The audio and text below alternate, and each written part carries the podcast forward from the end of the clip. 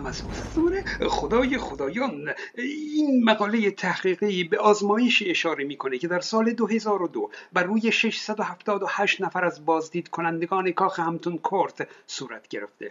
که آیا اونها در بازدید خودشون از قسمت های مختلف کاخ تجربه ماورایی و رفت آمد ارواح رو حس می‌کنند یا نه؟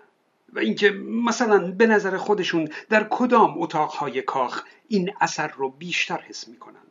خب اینو می‌دونید که اصولا در علم ماورا وجود نداره. این یکی اصل اولیه علم هست که ماورا وجود نداره. پس هیچ تحقیق علمی برای چیزی که وجود نداره صورت نمی‌گیره. دانشمندان به دنبال آثار فیزیکی این جهانی هستند.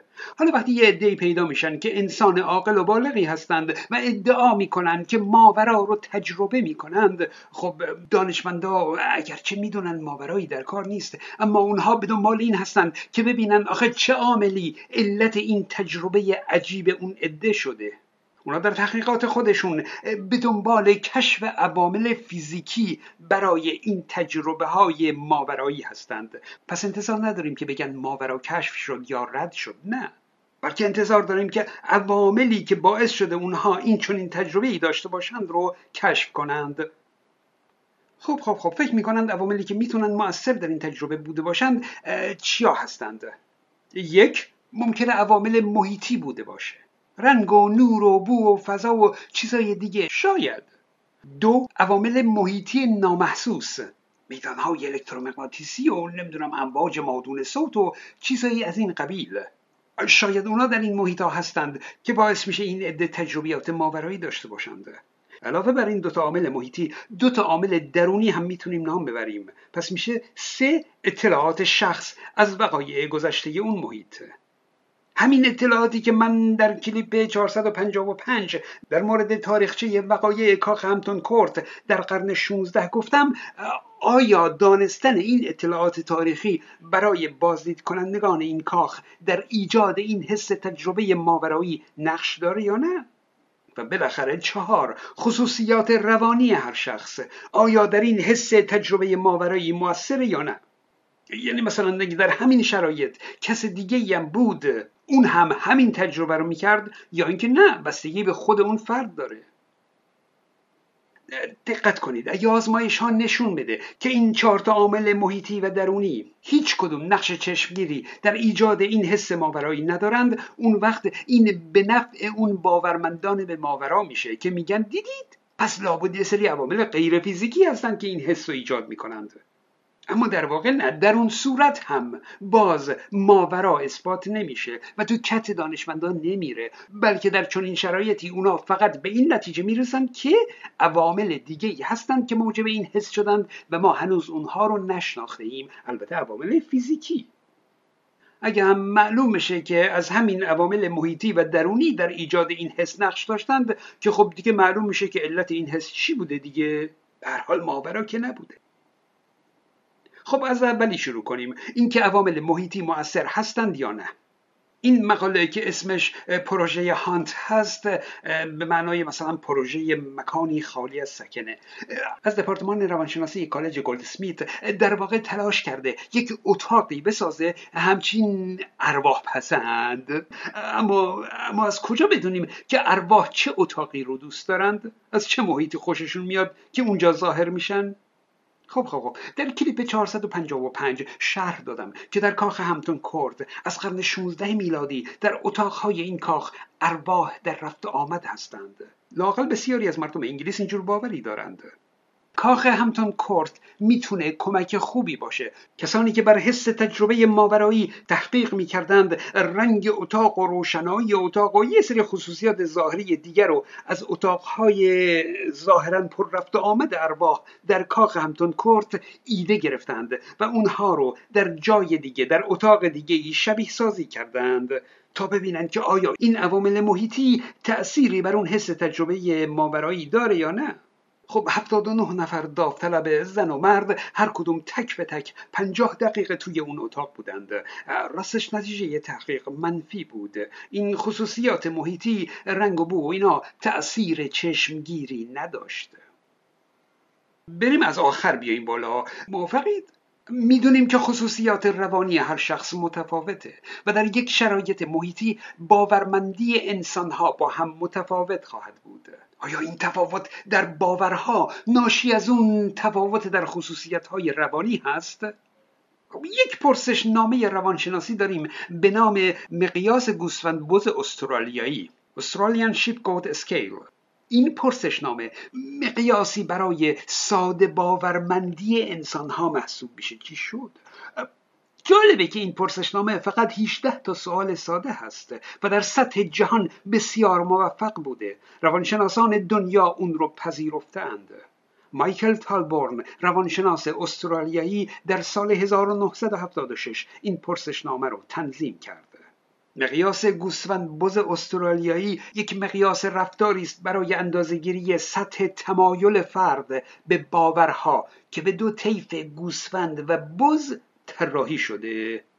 منظور از گوسفند و بز در واقع توهین به کسی نیست. به کسی بر نخوره. کلا اینجور جا افتاده که گوسفند شخصیت مطیع و سربراهی داره. هر ایده ای رو هر داستانی رو هر حسی رو زود باور می‌کنه و برعکس اون بز هست که هر گوش نمیده هر داستانی هر نظری رو قبول نمی‌کنه. خلاصه به گوسفند هر چی بگی ها هی تایید می‌کنه. میگه به اما باز چی؟ هر چی بهش بگی مدام رد می‌کنه. میگه نه.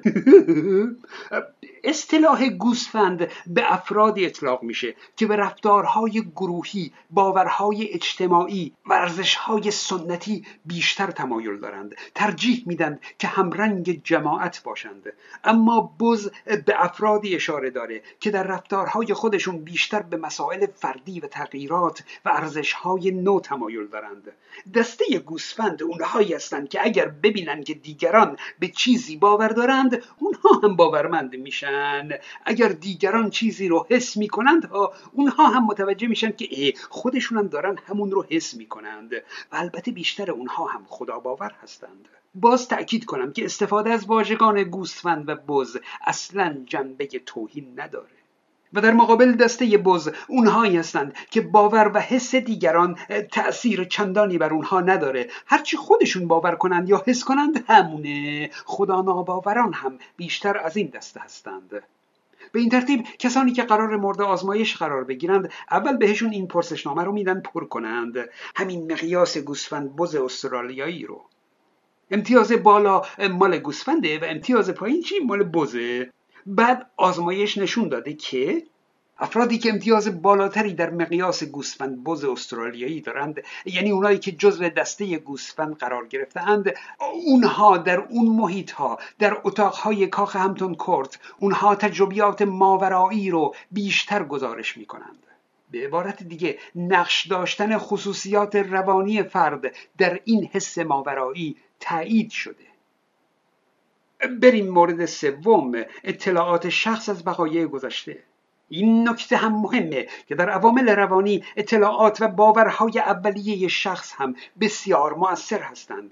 مثلا یکی از آزمایش های جالبی که صورت گرفته اینه که در این مقاله هم بهش اشاره شده اینه که حدود 26 سال پیش در یک سینمای قدیمی و از کار افتاده از عدهای داوطلب خواستند که در اون محیط سینما قدم بزنند و ببینند که آیا اونها در این محیط در هم ریخته سینمای قدیمی حس غیر طبیعی دارند یا نه. حس معنوی روانی هرچی اما به نیمی از اونها گفته بودند که این سینما الان در دست تعمیر و بازسازیه نگفتند که قدیمیه.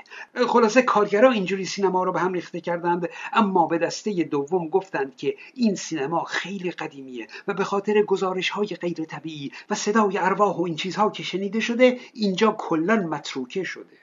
و حالا می‌خوایم ببینیم که شما هم چون این حسی رو در این مکان درک می‌کنید یا نه. خب نتایج به دست اومده قابل پیش بود. دسته دوم بسیار بیشتر از دسته اول. احساسات غیر طبیعی و حس تجربه ماورایی رو گزارش کردند. یعنی اطلاعات اولیه شخص در ایجاد این حس تجربه ماورایی بسیار مؤثر هست. در واقع با داشتن اون اطلاعات طرف به خودش تلقین می‌کنه که چیزی رو داره حس می‌کنه. چیزی که فکر می‌کنه دیگران هم حس کردند. رسیدیم به مورد دوم. عوامل محیطی نامحسوس. این دیگه خیلی پیچیده میشه. یک سری عوامل محیطی هستند که دیده نمیشن. شاید اول بار روانشناس معروف امریکایی مایکل پرسینگر او این رو مطرح کرده بود. دکتر پرسینگر همین پنج سال پیش فوت کرد.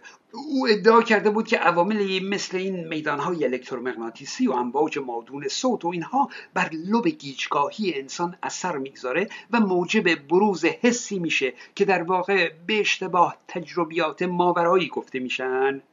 یک شخصی به نام استنلی کورن بر اساس ادعاهای دکتر پرسینگر یک دستگاه علمی آزمایشگاهی اختراع کرد به نام کلاه خدا گاد هلمت. وقتی برخی افراد این کلاه رو بر سرشون می‌گذارند در واقع این کلاه اون میدانهای الکترومغناطیسی و اون امواج مادون صوت و اینها رو اطراف سر این شخص ایجاد می‌کنه. البته در حد میدانهای مغناطیسی بسیار ضعیف که ضرری برای شخص نداشته باشه. و بسیاری افرادی که از این کلاه استفاده کردند احساس کردند که به خدا نزدیکتر شدند حس معنوی و تجربیات ماورایی رو حس کردند. مسلم با کلاه خدا هم باز افراد مختلف تجربیات متفاوتی دارند چون بر حس انسان عوامل زیادی دخالت دارند. از جمله اینکه فرد از نوع ببعی باشه یا بزبزی. این مورد رو به علت پیچیدگی و ادعاهای متفاوت اجازه بدید. نامشخص اعلام کنیم. به این ترتیب از تحقیقات علمی اینجور برداشت میشه که دست کم نقش عوامل درونی از خصوصیات روانی فرد تا اطلاع داشتن فرد از جزئیات ماجرا نقش چشمگیری در ایجاد حس تجربه ماورایی داره. همین برای زیر سوال بردن حقیقت داشتن این حسی کافیه. در واقع مهم نیست که بیرون چه خبره. مهم اینه که ما چه فکر می‌کنیم و از نظر روانی چه خصوصیاتی داریم و اون حس و تجربه ماورایی رو ناخداگاه به خودمون تلقین می‌کنیم. من زوس هستم.